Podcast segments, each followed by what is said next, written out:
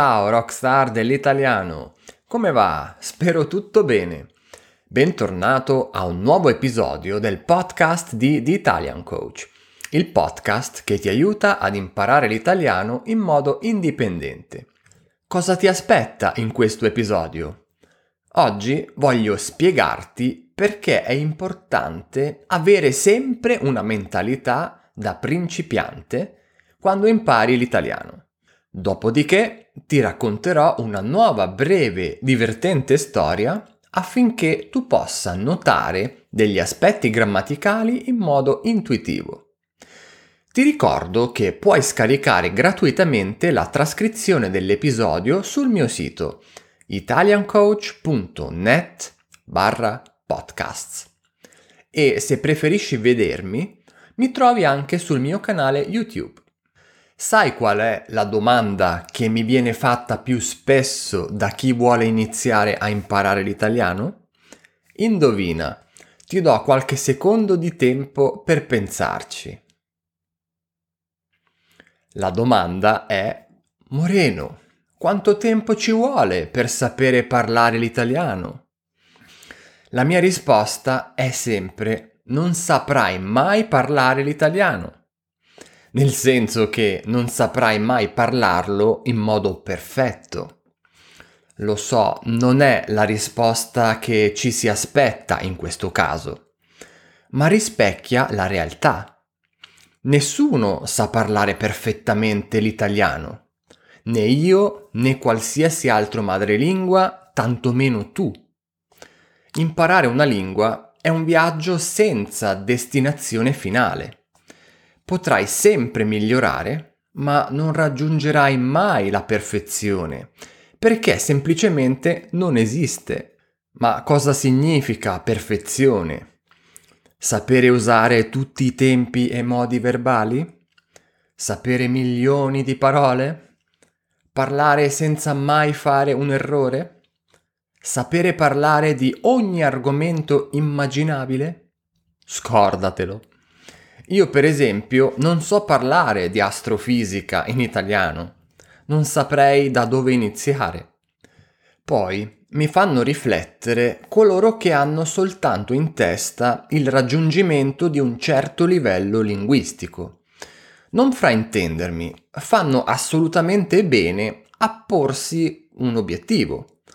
Ma una volta passato per esempio l'esame di C2, cosa succede? Hanno raggiunto la perfezione? Certo che no.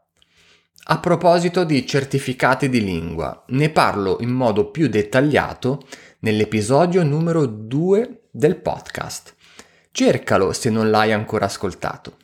Chi vuole veramente imparare una lingua non discute di livelli, diplomi, perfezione e non si paragona con gli altri. No, discute di come migliorare sempre di più. Ha una mentalità di crescita positiva.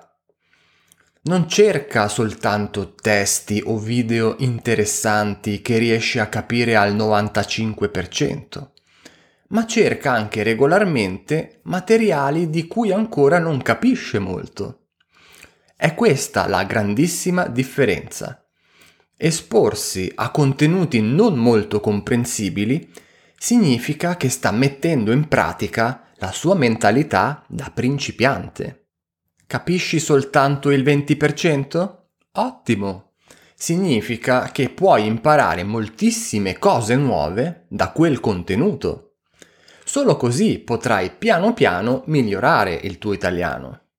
È come se io suonassi sulla chitarra tutti i giorni sempre e solo le stesse 20 canzoni che ho imparato dall'inizio alla fine. Chi ha veramente successo nell'apprendimento di una lingua è consapevole di non sapere tutto e pertanto si mantiene umile. Alla fine non importa se stai imparando l'italiano da due settimane, sei mesi o dieci anni. Siamo tutti principianti e lo saremo per sempre. È una questione di punti di vista. L'importante è provare a migliorare un po' ogni giorno e divertirsi. Se qualcuno mai ti dovesse dire che sei ancora un principiante in italiano, tu rispondi di esserne contento.